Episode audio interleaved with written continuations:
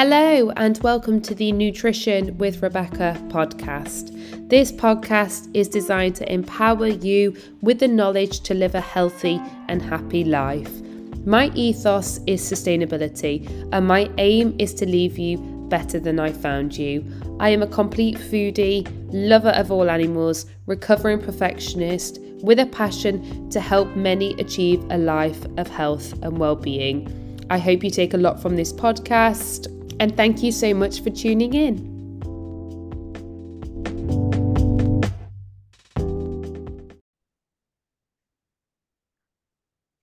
Hello, everyone. Welcome to another episode of the Nutrition with Rebecca podcast. Now, today is a phenomenal episode and it's going to be so good for all of you. I'm joined by one of my awesome clients, Katie. And Katie's been with me since early summer and the progress that she has done has been absolutely incredible. And her journey i'm sure will resonate with so many of you.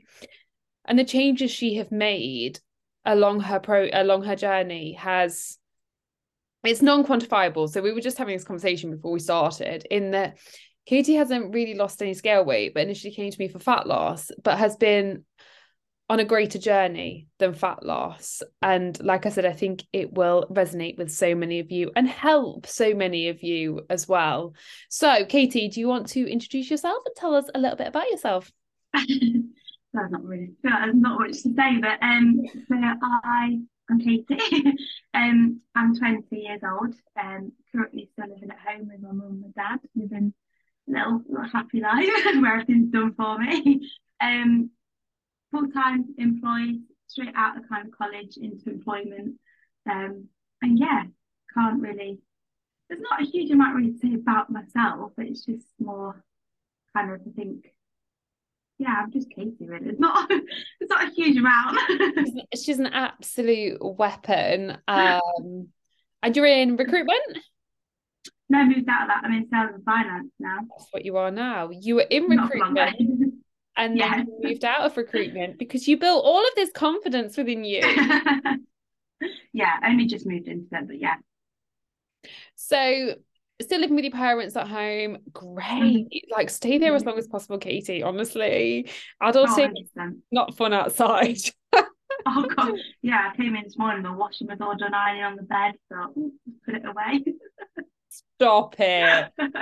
Stop it! Can't complain. Can't complain so being um you were Gen Z. We had this last week, didn't we? I'm sure you're a Gen Z, mm-hmm. aren't you? So talk about like the talk about like the era you grew up in. So like what were you exposed to on social media? Mm-hmm. Um, like what were your thoughts around like health, should we say?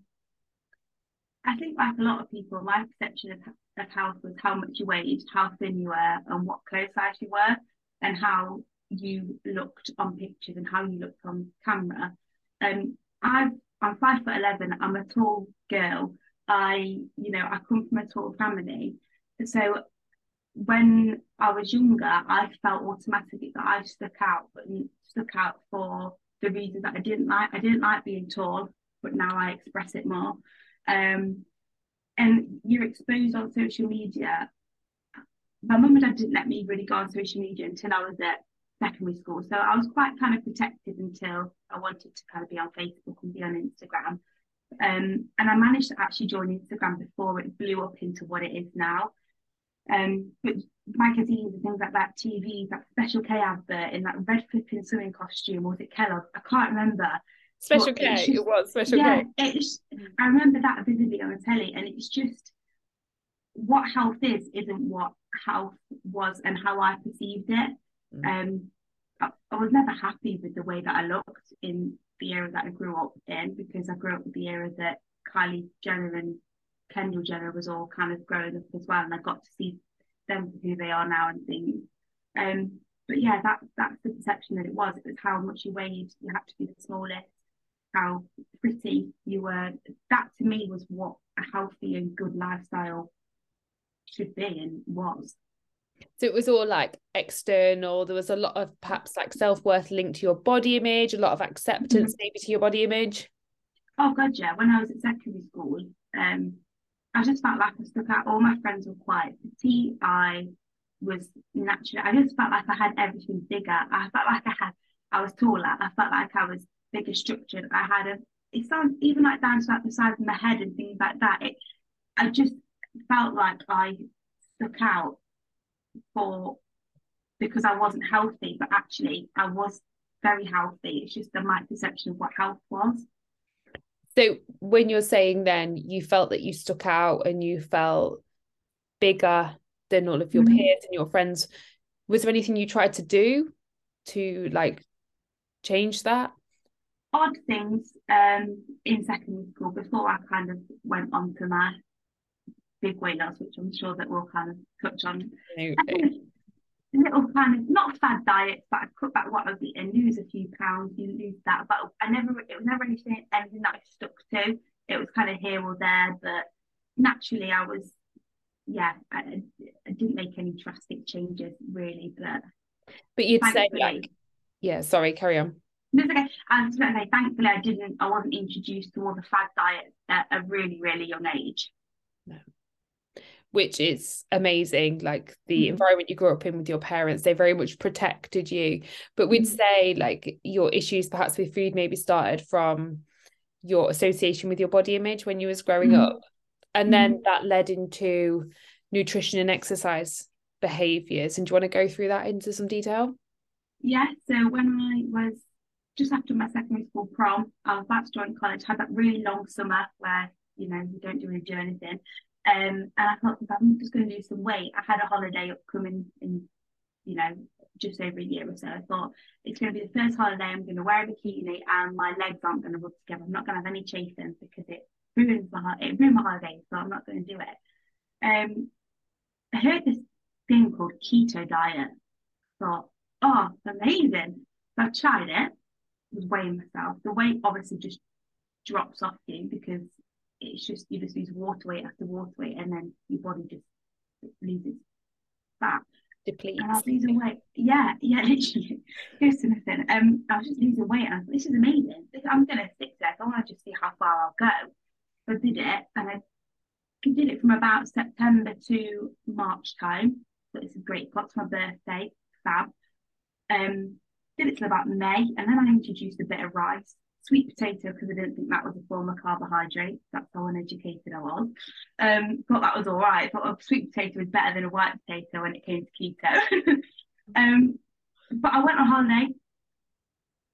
Was in a bikini. My legs didn't rub together. I thought, oh, well, I've done it now. I've, I've lived a life, and I've lived that kind of that. I've lived that weight loss, should I say?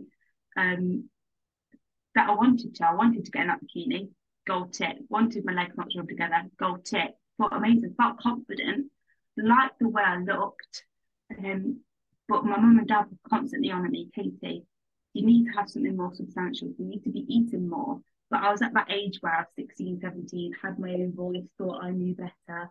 No, I don't. I'm fine. I'm losing weight. That, that was my focus. I wanted to lose weight, lose weight. And I felt great. And I did kind of cut off the keto really until the end of the year, but I wasn't living a I wasn't living a good life. I was living it was the most restricted I'd ever felt in my life. Didn't have a social life. Lost well, I don't know if it was a reason, but throughout that I lost my period. I was just pale. I was just skin and bone, no muscle to me, just no life, dark under my eyes. And you know, people say to me, "People, you're too thin, too thin." But I've always wanted to be thin, so I didn't see that as a bad thing.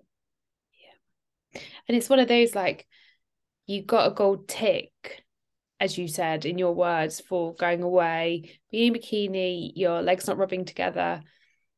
And whilst you got what you wanted to, the feeling within you, deep within Katie, now on reflection, like in that moment, and I'm sure we've had this conversation before. You celebrate not having a period. Oh, this is all right. I can deal with mm-hmm. this. Like, well, mm-hmm. I'm not mm-hmm. having my, cycle. But actually, deep mm-hmm. within you now, upon reflecting on that time, you said you had no social life. It, you didn't align to your other values like connection.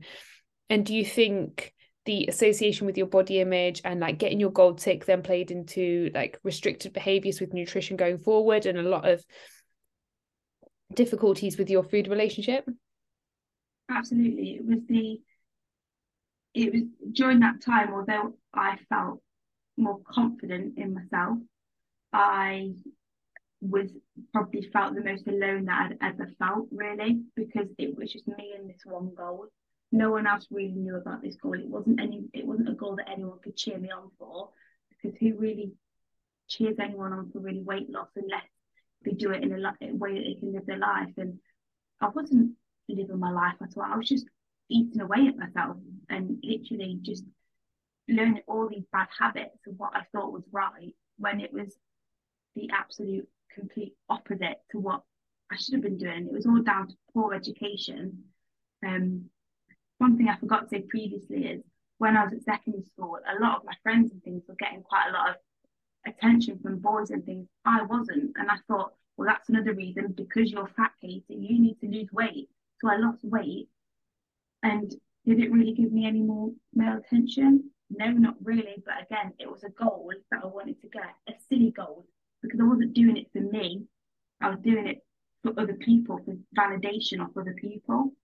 For acceptance. And and we mm-hmm. chat about like the self-objectification theory and the body image and the society in which women have grown up in massively. We're taught we should be smaller. We're taught that we should fit this societal norm and that we mm-hmm. should show up a certain way we should look a certain way and that that's when we're accepted that's when we seek um like that's when our self-worth is increased and actually like you just said then it drives you so far away like from your mind and your body you're completely disconnected mm-hmm. and you're doing things with very much a narrow mindset should we say like mm-hmm. you were very fixated on your goal nobody else mattered nothing else mattered all that mattered was your body shape and size and it has actually whilst you felt confident that you're t- in in the body should we say then Mm-hmm. I think Katie now, if we put Katie in that body, having worked on your mindset, you would feel such an amount of disconnect and that mm-hmm. that confidence wouldn't come.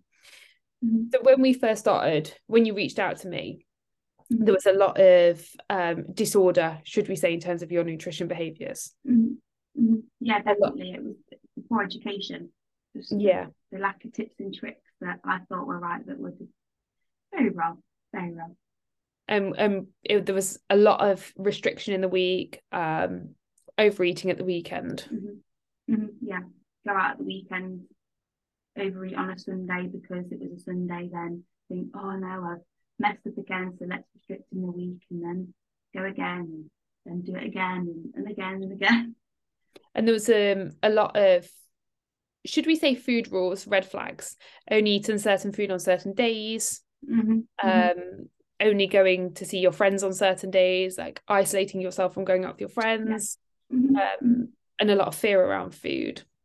Yeah, I used to. I used to think about going out at the weekends and think, oh, you know, I'm going to be. It just come. I just come out of lockdown, so I, I turned 18 in lockdown, so felt there's a lot of making up to do, which I still do feel now. I still feel kind of 18. um, but I, I did feel like, oh, I don't, I don't know if I actually want to go out, but I think that I should. Um, and yeah, that, it, it, it's it's difficult to say, but I don't know. Sometimes perhaps I should push myself to go out. I didn't. I was drinking this. I was drinking that, and then it was like, oh, like you know, I've, I've got to eat clean in the week for me to balance it out with eating bad at the weekend. And like I said, I, I would never drink in the week, but I drinking the weekend. Not a binge drinker, but you know, it, it, I felt like I had to really balance it out yeah, to yeah. make it make it okay, I guess. Yeah, I'll never forget the time we spoke about having a pizza on a Wednesday and not a Sunday. Mm-hmm. Um, mm-hmm, yeah. So after, just rewind, sorry, a little bit. After mm-hmm. you finished the keto and stuff, you mm-hmm. got to more of a healthy weight because then there was a few years between that before you reached out to me. Yeah, there was. I went into the kind of the cycle that everyone pretty much does when they go into keto. It when they go from keto, it's you go into like a state of like binging again because because it's like everything that I wasn't allowing myself to eat biscuits, chocolate, cakes, everything, bread, pasta, rice. I just eat it. Then it got to a point where I realized I actually didn't really like the way that I looked anymore. So then I signed up to this plan where they advise you to eat 1400 calories. I thought, oh, I've got a diet here where I can eat bread, I can eat chocolate, I can eat crisps and still lose weight. Katie thinking that she's doctor, professor, whatever, thought I'll drop down to 1200 calories because oh, I just wanted to lose weight quicker again. Got to a physique which I actually did look better than looked healthier, but still, it, I was just not fueling my body enough. So 1200 calories is not enough for anyone, especially me who was at a point of being very hormonal, exercising still. Five foot eleven, it just was still very, very wrong. But I felt like because I'm incorporating more food groups, I thought, oh, like this is fine. So then that ended in another spiral of yeah binging. Yeah, and then I went back to the whole eating good in the week, and then well, eating good. I shouldn't, I shouldn't say that. Restricting myself in the week and then binging again the weekend, and then that's where I kind of thought, you know, I don't, I'm not, I don't like the way. Not only do I not feel comfortable in the way that I kind of feel, um, I just don't think that I'm getting a lot again out of out of life really. Yeah. So when we first started working together, you had some limiting beliefs within you, and I think one of them, and especially, was um, like eating more in the week. Mm-hmm. Um, and it was very much like a it became a self fulfilling prophecy, didn't it? It was like, well, no, because if I eat more in the week, I I overeat all the week at weekend anyway, so I need to restrict in the week. Mm-hmm. And it was it was something that we had really had to break down, wasn't it? Yeah. yeah. So you had to break down that barrier to then eat a little bit more in the week and sort of build that trust back with yourself? Yeah, definitely. I felt like I couldn't, control had gone completely. And that's why I think that I reached out to you because I wanted to, I wanted someone else to have the control for me. I didn't almost trust myself with the control. No, absolutely. And initially, when we first started working together, you were you wanted fat loss, mm-hmm, mm-hmm. but we haven't done fat loss. No, we didn't. No, we went into the more body composition type. I didn't like the way that my body. I'm going to say looked because I think that does play a part in how you feel and how you know when you start something. And and also I, I didn't feel that because I'd had restricted eating before, and I probably could say a little bit of disordered eating as well. I didn't think that I could say to anyone that I wanted to lose weight because they'd automatically think, well, you're really vulnerable, so you could spiral out of control here. So we're never going to lose weight. You're kind of stuck with what what you've got, really. Yeah, and it's one of those, isn't it? Like you can be, it, you can be dictated to too often. Like, well, no, you can't lose weight because you've got a disordered relationship with food and a disordered mm-hmm. relationship with your with yourself, and you're suffering with some like body image dysmorphia. Yeah. And when somebody says that to you and it's a dictating, mm-hmm. they're sort of saying to you that you can't ever change mm-hmm. and then that can instill some of that shame that can mm-hmm. instill mm-hmm. some of the like failure mindset mm-hmm. And that's never ever going to uh, serve you long term whereas we had a really honest and open chat mm-hmm. and you mentioned you wanted fat loss and you can absolutely achieve fat loss but first it's being honest and doing the groundwork first so when i first said to you yeah but let's work on maintenance first. What were your initial thoughts? Wasn't you weren't my best friend? That's a bit like, oh, okay. But I, you know, I wanted to, I wanted to trust the process. I wanted to trust it, so I did it. And now looking back, I'm so glad that I did it because I don't think we would have got off on the right foot if I think I would have approached fat loss. No, and it's that, isn't it? Like it's looking it's sitting with the mirror sitting mm-hmm. with the mirror in front of you and being like how do you want to feel in two years time how do you want to feel in 5 mm-hmm. years time mm-hmm. and if i was to put you in another fat loss phase you're sort of mimicking keto mimicking the 1400 plan because the mechanism behind fat loss is reduce your energy intake don't matter if you're doing keto special k whatever you're still reducing your energy intake but the difference that none of these plans took into consideration with you katie was human behavior like mm-hmm. why you were doing things you were doing the limiting beliefs you had the fear around food the isolation from um, going out socially the preoccupation mm-hmm. with food and the food focus and then we had the constant like focus on healthy food on protein and so talk to us about like the biggest challenges that you've probably that you've overcome since we've mm-hmm. been working on your relationship with food, which has been like what six, seven months now. Yeah, so when I first started with you, I kind of briefly touched on what you said just then. I knew what I wanted to hear, but I didn't know what I needed to hear almost. I wanted you to turn around and be like, right, we're going to put you in fat loss phase, we're going to do this at the gym, we're going to be able to, you're going to be able to run this, you're going to be able to do that. And realistically, yeah, I, could, I would have been like, yeah, that's amazing. Let's let's go for it now. But really, that's not what I needed to hear. I needed to bring myself back to healing Katie and healing me before I can approach anything like that. Um, the biggest challenge I think was one handing the control over to someone else because you always think that you're right when it comes. I mean, I always well, I sometimes think I'm always right, but you just think you know what. Love that because you've done it before and you know it works. It's just what you almost want someone just to be like, that's okay, go and do it. But actually, it's not. So handing the control over to someone else did panic me a little bit. Um, I think I genuinely think that was the biggest challenge for me, handing it over to someone else.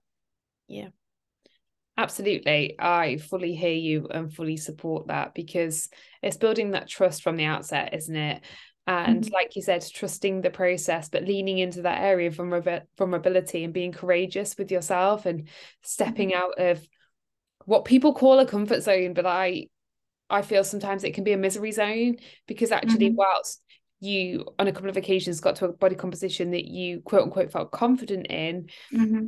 the psychological relationship you had with your body image then was so poor and mm-hmm. sometimes it takes a little bit of realization to perhaps understand how that's maybe impacting like your results and you long term mm-hmm. so a couple of things that spring to mind that you have really overcome in healing your relationship with yourself and with your food is going to Barcelona, going to London, yeah. mm-hmm. Um, mm-hmm. spending Christmas, like mm-hmm. Baking your mum's cake. Talk to us about your mum's cake. Oh, no, I forgot about that bit. Oh, no, I would never forget about that bit. It was amazing. so I've always been, from a young age, I've always been a massive like baker. I've loved baking, always enjoyed it, done it with my granddad, done it with my auntie. Or just, it brings, it brought me so much kind of joy and happiness baking. And when I then lost, went on that restrictive kind of weight loss path, it was, I thought I can't have cake. Kind of stopped myself from baking because I felt like I couldn't have it. Then through lockdown, I was baking a lot. Was never eating what I was baking because I did one X, I didn't know the calories. Two, I just thought, well, mm, don't don't really see the point in having it. And three, just because I just thought it and then not a great thing to eat. Um, and then it was one of them days, was it? September, so it was only a couple of months that we've kind of been kind of working together. And I baked on my birthday cake. She'd gone away, she came home, I surprised her with it. And it was an approach where it was, you know, you introduced me saying, okay, do you actually want the cake? Or are you having it because of X, Y, Z? And I thought to myself, I thought, no, I'm having it because it's my mum's birthday. I've made the cake and in reality, one day out of a week, even not a month, a week, is nothing compared to what you're making it out to be. So I had the cake. I didn't overindulge with it. I didn't have a massive wad of cake. Had a slice. I felt satisfied because I knew then if I didn't have had the cake, I would have probably over. I would have probably would over consumed in chocolate the night before because of that restrictive mentality. Yeah. And it was you were very present in the moment, weren't you? You were just yeah. anchored and you and you recognized that that moment, like you just said then, was more than just the food. Mm-hmm. My mum was shocked that I was having them. She she only got was it I think she only got three plates out because my auntie and uncle came round. She only got three plates out out. And she, when she kind of cut herself the last bit, I was like, I'm actually gonna have some. She was like, she was like, and, but that was almost like yeah, I actually am. And I think that almost kind of shows to her as well that, you know, that I'm taking control of it now. No more, no more restricted Katie. And you went away to London with your mum as well, didn't you? Yeah, annual trip. Um, where I've done it before, where I was restrictive and was eating stuff I didn't want to eat because I thought it was the healthiest way. But this year I went and probably even, I mean, my mum is like I don't I don't say she's my best friend because there's a difference, but I really, really value her perception on things. And before she was really unsure whether she was going to go to London with me because the last time that we went, I was very, I wasn't very present. My mind was occupied by everything but being with her and being in London. And this year, I kind of said to a bit of self self validate uh, self evaluation. I said, "What was it like this time?" She went, "Like completely different. You were just there, talkative more. You were just." And I knew that I was, and yeah, it just, you know, talk about if you want to make me emotional, but yeah. No, honestly, it makes me emotional as well. And then I never, I've never, rec- uh, I'll never forget. You sent me a picture when you was in. I'm sure it was Barcelona. It was Barcelona, wasn't it? Yeah. You had a pizza and you Yeah. were mindful with the pizza. And instead of feeling you needed to eat all the pizza, you honored your hunger, you ate to fullness, and you really enjoyed Mhm. it. You was like, this is my pizza. And I saved, I didn't eat this little bit because I'm actually full and I'm really happy. Yeah, because I've come from a family where if you don't eat what I think a lot of people can resonate. If you don't eat what's on your plate, then you're not having like, well, for me, it's like a yogurt or something after dinner, or you're not having a pudding.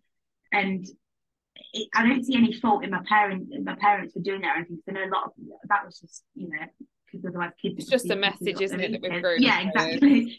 But actually, it's actually okay to sit if you're too full. It's okay. Don't worry too much about the food waste because my dad would eat it or the dog would eat it or so- j- j- some it's not going to go to waste. But you just have to. I just learned that if I knew that I'd had a couple more bites, I would have gone past being full to really uncomfortable. Yeah. You have that boundary now where you don't fear saying no and you know that actually you can make a decision that is so true to you Mhm.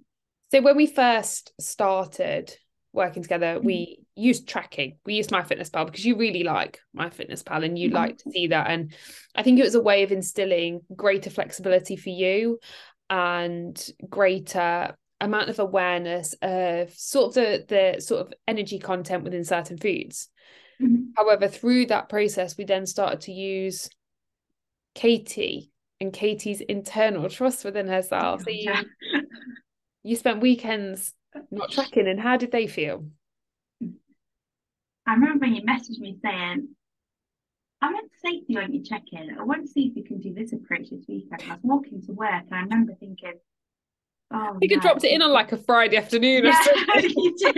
And I was like, oh my God. Let's do it tomorrow. How do you feel about it? And at first I was like, oh my God, I don't, I know what weekends have bought me before when I wasn't tracking because I used to do Monday to Friday tracking. The weekends I'd just go all out. And I was like, oh no. And then you're like, let's, we're just going to take pictures. We're going to take pictures of what you're eating. And I think if it wasn't pictures, there, there could have been a chance where I could have gone back to over consuming. But it, all the pictures almost kind of give you realization of how much and how little you're eating, but without seeing it as a number. Yeah, I knew what I had. I knew what I was having for breakfast before, and yeah, when you begin to do it, you think, oh well, I know how many calories in my breakfast. I'm going to have that, and yeah, you know, you hold your hand up, and that naturally you're going to think like that. But then actually, you realise that one night I had pick mix with my friends. Didn't see that as an issue. I had this for my dinner. Didn't see it as an issue. I had a sandwich with actual proper butter and didn't weigh it. Didn't put mayo in it. I didn't realise it, and yeah, it was just um yeah. At first, I thought, oh my god, this wants me to fail by doing this, but then actually, it's opened so many doors by doing that.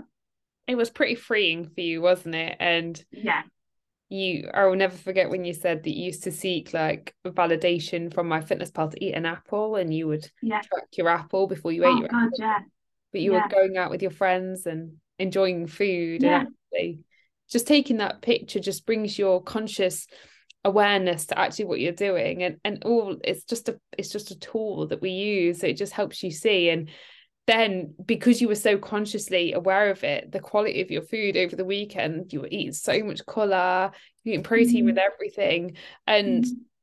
I think it's that that instilled so much confidence in yourself and you started then to lean into well these healthy choices are actually really making me feel good yeah, oh yeah, hundred percent. Like like I said about the tracking, I've had times before where I've been out with my friends and I've had to track this, and there's that awkward bit where I'm scanning the barcode and they're kind of looking at me like, why aren't you talking? But I had to prioritize putting that in my fitness pal before I could eat it, before I could engage in anything else. I had to track it because I couldn't go over. I couldn't.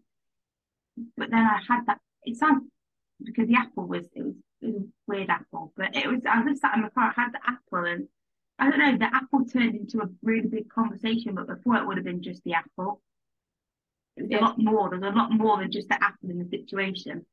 You did. You. I remember. I'll never forget when you messaged me like how transformative those sort of moments were for you, and that. Mm-hmm and again that wouldn't have come had we began fat loss at the beginning we had to work through all of these and it's it's one of those isn't it like it does tarnish your ego to begin with when i'm like okay there's quite a lot of food rules quite a lot of food restriction here mm-hmm. let's work below the surface to mm-hmm. really get to the nitty gritty to align your mind and your body to then go forward mm-hmm. mm-hmm. and you had some obviously um scarcity around going out. So how many times did you think you went out when when we was working together? Um, what like if when I was when if in a restricted mind or when I was kind of living Oh no, when we started work yeah, how how often how many times a weekend did you go out? Oh like yeah, I was going out like a lot. I was just living I was just I was I was going out a lot, but then I went through a phase where I wasn't going out a lot, and I it's almost like, why am I going out here and I'm not going out here? Was it because I felt I could then felt guilty then? I wasn't. It was funny because going out with my friends at weekends didn't bother me, but going out for a birthday meal on Wednesday bothered me. And now, what bothers you about going out? Nothing. Probably getting getting caught in rain or something like that, or my hair not going right or something like that. And you literally went out pretty much every weekend, didn't you? Yeah. Yeah. And I thought to myself, I'm 20. I need to. And there was, we really worked through those limiting beliefs around like your worthiness of going out and what you needed to do around your meals mm-hmm. out. And you went to bottomless brunch at Turtle Bay, worked through that. And yeah you even work through those limiting beliefs so like i'm going out so i need to come home and start eating. It was like you were giving yourself permission to eat the minute you came in. Yeah. And i'll never forget when you messaged me like oh yeah by the way i don't eat anymore. It's great. Just a bottle of juice and i'm away.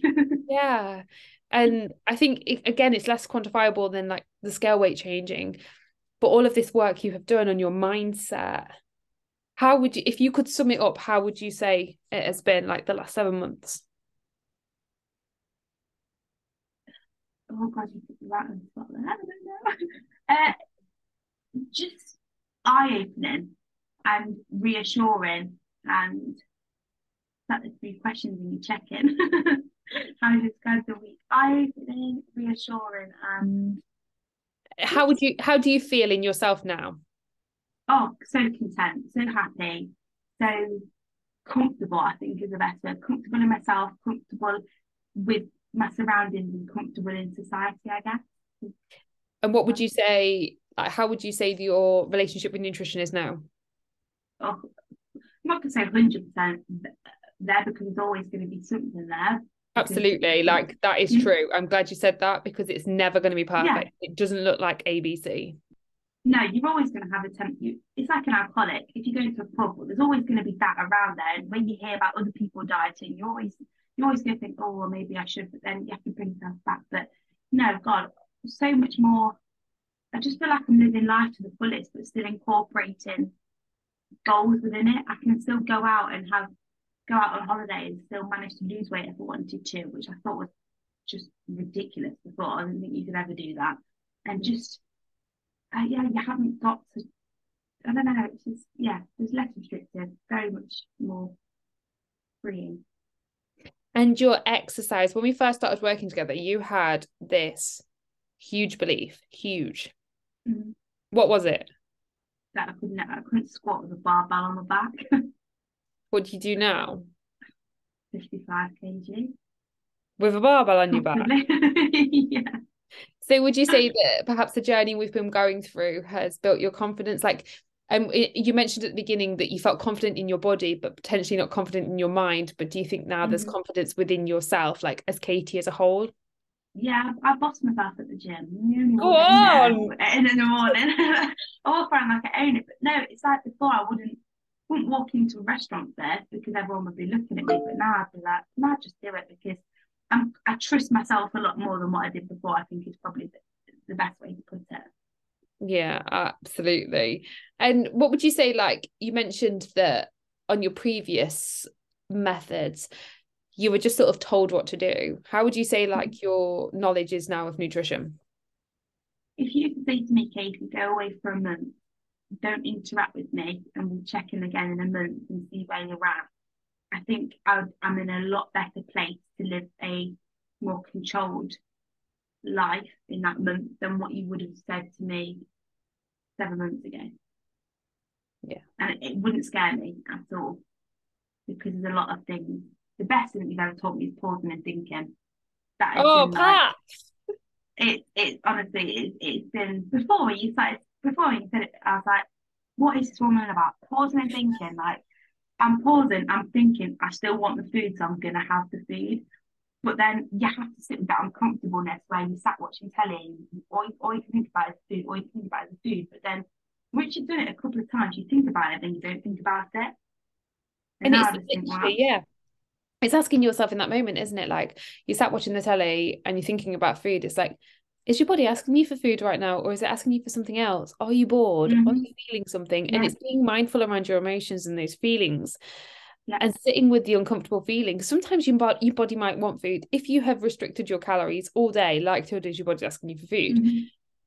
But for the majority, it's like an instant reaction to how you're feeling in that moment that is not mm-hmm. necessarily mm-hmm. fact. It's usually fiction and it's mm-hmm. usually a thought based on something around you and the more clarity you have then you navigate that situation mm-hmm. but also it gives you more awareness as to whether or not as to your action so like you i know that you love maltesers and minstrels and mm-hmm. when we're navigating before this current phase that we're in now that we'll talk about in a second we're having maltesers and minstrels on the daily that's cool mm-hmm. you enjoyed yeah. it but you mm-hmm. were making a conscious decision and you were aware of that. So it wasn't mm-hmm. emotionally driven. It wasn't that the Maltesers mm-hmm. were talking to you. It was like, actually, yeah, yeah. You know? I'm incorporating these within my day and I love them. Yeah, definitely. And like when, even when I look back at the eating habits that I had before, I knew that when we were at the beginning, I know everyone's different and things cater differently for people. But before I was having my breakfast, a snack, having my lunch, getting home, having a protein bar, having my tea, then having a snack, and then later on probably having another snack as well. But now I have my breakfast, have my lunch, have my pro- have a protein bar when I get in because yeah, I'm absolutely starving after work. Have my tea, and then have like a protein mousse or something. So my snacking and the actual content of the snacks has reduced massively because I've made a conscious effort of actually one listening to my body and two realizing that I needed to put a lot more in my meals so the, the satiety would kind of level out. Yeah, absolutely. Longer and it's one of those like it's that's a I'm sure so many people will resonate with that because there is a lot of fear mongering around eating more than 200 calories in a meal because we've been taught that like one Weetabix and a banana is is all you need. Yeah. And, and then there's people having literally like sub 200 calories for breakfast and then wondering why an hour later they're hungry. So then they're going to have another mm-hmm. snack and they're constantly in this fed state. And it was yeah. one of the biggest hurdles for you, wasn't it? When we, when I was like, mm-hmm you can have a little bit more Katie and I'll never forget like I keep keep, keep things keep coming up. And actually I did a little bit of reflection for this myself as well today that you were like this is a proper bagel. Yeah yeah. Oh god yeah yeah. I think that was before I was going out as well wasn't it? Before I was yeah. going out to bottomless brunch. You I ate before you went out and you had a proper bagel. yeah. Yeah with proper butter. Or yeah. And then I had yogurt and berries as well. And I was eating again the next what four or so hours, but I needed to have breakfast because I wasn't going to go out without breakfast. But yeah, big one thing I can tell anyone: bigger bagels are so much better than thin bagels. So oh. much better. Thin bagels are pathetic. Sorry, they're pathetic. And if you toast them, they go like yeah. cardboard. Oh god, they're terrible. You put butter on it. It's just, the butter just sits on it. Yeah, no, no, no. No, honestly, like, but I I ate bagel thins for years because I always looked for the lowest mm-hmm. calorie option, and I'm sure you resonate yeah. with that because that's mm-hmm. what we're taught in society to go for the lowest calorie mm-hmm. option to be the smallest. But actually, yeah. it drives you so far away from enjoying your food. So then you're like, why am I so preoccupied? Why am I so food focused? Yeah. Yeah. There's actual bread in a bagel, not just crust. No, it's nice as well. So we're just going into the next phase of something now. So what's this mm-hmm. next phase that we are currently 19 days into? My very controlled fat loss phase. yes. And you're checking this. Well, we caught up last week. You're checking this mm-hmm. week. Mm-hmm. You've already mm-hmm. said it here, but you just said you felt so content in yourself. Mm-hmm. You don't feel restricted. No. You're enjoying it. You're still bringing PBs home in the gym. We're leaving your ego at the door. so, how do you feel going into this fat loss phase now compared to other ones? More liberated, I guess I could do this. I just, I don't like, like I said, I don't feel restricted at all. And if someone was to say to me, "Do you want to go for a meal tonight, or do you want to go for a meal tomorrow?" I wouldn't think, oh my God, I can't because I'm in a fat loss phase. Because in reality, a meal out of, what is it, three, six, nine, a, a, meal out of a week is nothing. 21. 21. a meal out of a week is nothing.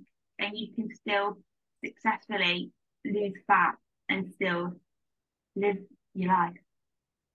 Oh, what what a take home message that is, isn't it? Like, I, will never forget when, like, I say that to all of my clients, like you eat 21 meals a week. Like if you're going out for one mm-hmm. meal, if you're going out for two meals, like that's like no 19 meals mm-hmm. over the course of the week. And yeah. too often what we can do is fall into the rabbit hole of A, isolation, or B, I'm just gonna go and get my own bucket bucket. And then what happens is like yeah. you said earlier, when you don't eat the cake, you actually binge before. So then there's the amount of calories you eat is actually probably three times as much and then mm-hmm. your bad days override your good days and actually yeah. drives you so far away from your values and drives you so mm-hmm. far away from like the consistency that we need mm-hmm. I, I, just about the kind of whole fat loss phase and still living your life but I need to unfollow her on Instagram actually because I don't really don't really go on with her um, but she I saw on Instagram she said the other day that she was going into a fat loss phase because she hasn't got much planned in the next kind of couple of months and I just thought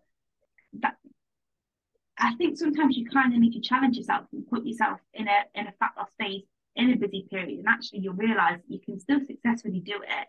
You haven't got to neglect yourself out of life in order to do a fat loss phase. It's you know, yeah, it's one of those, isn't it? Like if you're dieting and your your why behind your dieting, like yours is now, is coming from a place of mm-hmm. acceptance, coming from a place yeah. of compassion and kindness. Mm-hmm you have far greater results because actually a fat loss phase is now going to add value to your life. It's yeah. going to make you feel better. So why would you exclude yourself from things and isolate your uh, isolate yourself from things in, instead actually what you've just said then navigating social events, navigating stresses at work, navigating life mm-hmm. actually builds greater confidence in you. It builds more trust and it actually helps with like more tools on your tool belt because i think too often we fall at the expense of assuming perfection with fat loss but actually yeah. imperfection will save you every time and there's no such thing as like a a failed approach the only time you really fail is when you blow it all off and you blow it all mm-hmm. off if you you seek perfection and actually what you notice mm-hmm. then is every situation has a uh, the presents the opportunity for you to learn. And when you learn mm. you grow. So when you grow you adapt. So should you like maybe have a day when you overeat in a fat loss phase that doesn't make you a failure. That means that something happened but it allows you to learn you lean into that. So then should mm. that situation arise again you're like oh this happened last time. Oh that's what happened. Oh how can i navigate out of this this time? Mm-hmm. Living... Whereas the person you're following is completely isolating herself. So exactly, that's not adding anything. no, no it, it, it's a long distance run. It's not a sprint because if you want to live it in a life where you're not restricted, you've got to sprinting. Yeah, it might get you the results that you want faster, but are you just going to plummet then again when you've got your fat loss and then you know in an ideal world for me a fat loss phase is I complete a fat loss, and then I can maintain that new weight and that new physique or whatever. But being yeah. in, I know from experience, I'm sure we all know, going in a fat loss phase and sprinting, you get there, yeah, you look amazing for a, a couple of months, and then it's like, here we go again. It's just a constant cycle all the time. Yeah. And and just before we started, just before I started recording, then we had a bit of a catch up and I was like, How are you? And you're like, Yeah, I'm fine. I was like, How's your week yeah, I'm fine. Because shockingly, fat loss is pretty boring. But actually, yeah. it can consume your whole day, consume your whole mm-hmm. life mm-hmm. when it is so restricted because you're constantly thinking about next meal, constantly mm-hmm. thinking about like how much exercise and how many steps you should do. Hi, Edith. Mm-hmm. Um, yeah. and it's one of those actually fat loss is not going to take over your life. So when I was like, oh, so you feeling all right then? Yeah, everything's fine.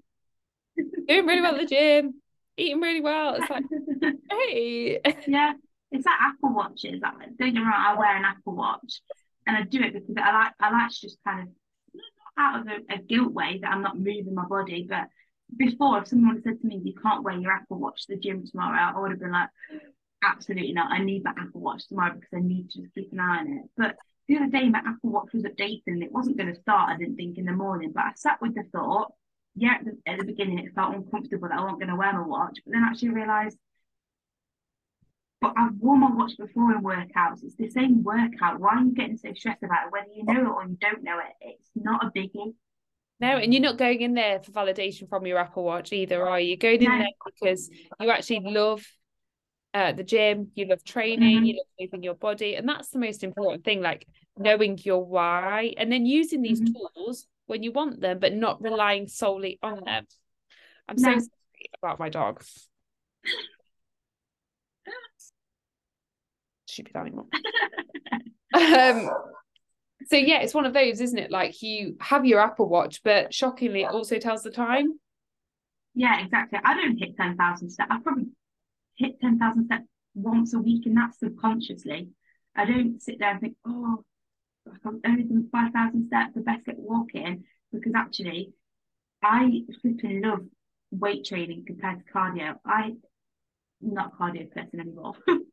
I realise I'm just not. I'm not not because you don't have to do cardio to lose weight. You don't have to do cardio to to to get good at the gym. You don't, you know, you, there's a lot more to exercise than running 5k and getting 10,000 steps in a lot more. Yeah. And it's one of those, isn't it? Like it was another limiting belief for you that you needed to go and do so much to be successful. Mm-hmm. And actually, we instilled rest for you as well. We were like, no, you don't need mm-hmm. to go to gym all those times. You don't need to do yeah. that much, Katie. You can actually have a rest and you can do things mm-hmm. outside of that and find joy in things outside of nutrition and exercise. Mm-hmm. Yeah, I I go to the gym before work. I wake up at well five between five and half past. Never ever did I think I'd ever be that person, but I am that gym girl now that breathes pre-workout and takes creatine every day. and it's and it's that though, isn't it? Like you're doing it for you and you know your yeah. why, you understand it. Mm-hmm. And I think I know that because otherwise, if I wasn't doing it for me, getting up in the morning to go to the gym, I wouldn't have continued it for this long. Yeah. But you're doing it for you, and, and I think you've got you've got so much clarity on, and so much focus as well. There's so much passion, and now there's so much like internal recognition of your own worth like you know mm-hmm. that you're enough and mm-hmm. you can now you you now look back with pride on everything that you've done mm-hmm. and you're now like every week there's one of my question one of my checking questions is like who are you grateful for this week uh, bonus tell them mm-hmm. you every week it's like me i'm grateful for me for my body and i'm just like I'm here for this. This is amazing. and it, I mean, it's not always like that. She hasn't got an, an ego that big. It is that, isn't it? Like, I'm so proud of everything I've done. I'm so grateful for me. I'm so grateful for my body. And it's like, actually, that's amazing. You have to, you are your main priority. You have to think about yourself before you can think about anything or anyone else, because otherwise, you're probably not going to give 100% to that other thing or that other person unless you've sorted yourself out first, that makes sense. Yeah. Mm. I think you've done amazing. And I think the honesty that you gave me to begin with was incredible. And the trust that you instilled, like you said, in the process has meant that now you feel free from food for the majority of the time. And you've laid the foundations hugely for what is only going to be the most successful fat loss phase that you Yeah. feel confident in yourself both self both mentally and physically Yeah. so if uh, to just wrap this up now if there Yeah. was someone listening to this podcast who was on the fence about starting a journey was starting coaching what would you say just jump, just do it and just take the plunge because I didn't think I'd be where I would be at the very beginning. I thought it'd be a very long, very boring process and I wouldn't get to, like I say, I, I knew what I wanted to hear, but it actually wasn't what I needed to hear. And now I realise what I needed to hear is what I want to hear. Because not only from other people, but I want to hear the things that I've taught my brain to do. It's Yeah. all you just have to trust, just trust the process, just trust it, just do it. And i think if one of the things like you you really value honesty don't you and i think too often we Mhm. can we cannot be honest with ourselves Mhm. and we don't always take our own advice Mm-hmm. Mm-hmm. Um, so now we're going into a fat loss phase. So we have no date really for Katie's fat loss phase. We're just taking it week by week. We're just seeing how she's getting on. But if you're happy with this, Katie, I would love to get you on for a part two after your fat loss phase to just go through how you navigated it. So we could just show like the complete difference between your keto, your 1400, how you feel at the end of your fat loss phase. Yeah. yeah, definitely. I'll be up for that. Well, thank you so much for coming on. It's an absolute pleasure. Thanks All right, I'll catch you soon. Thank you. All right, bye. Bye.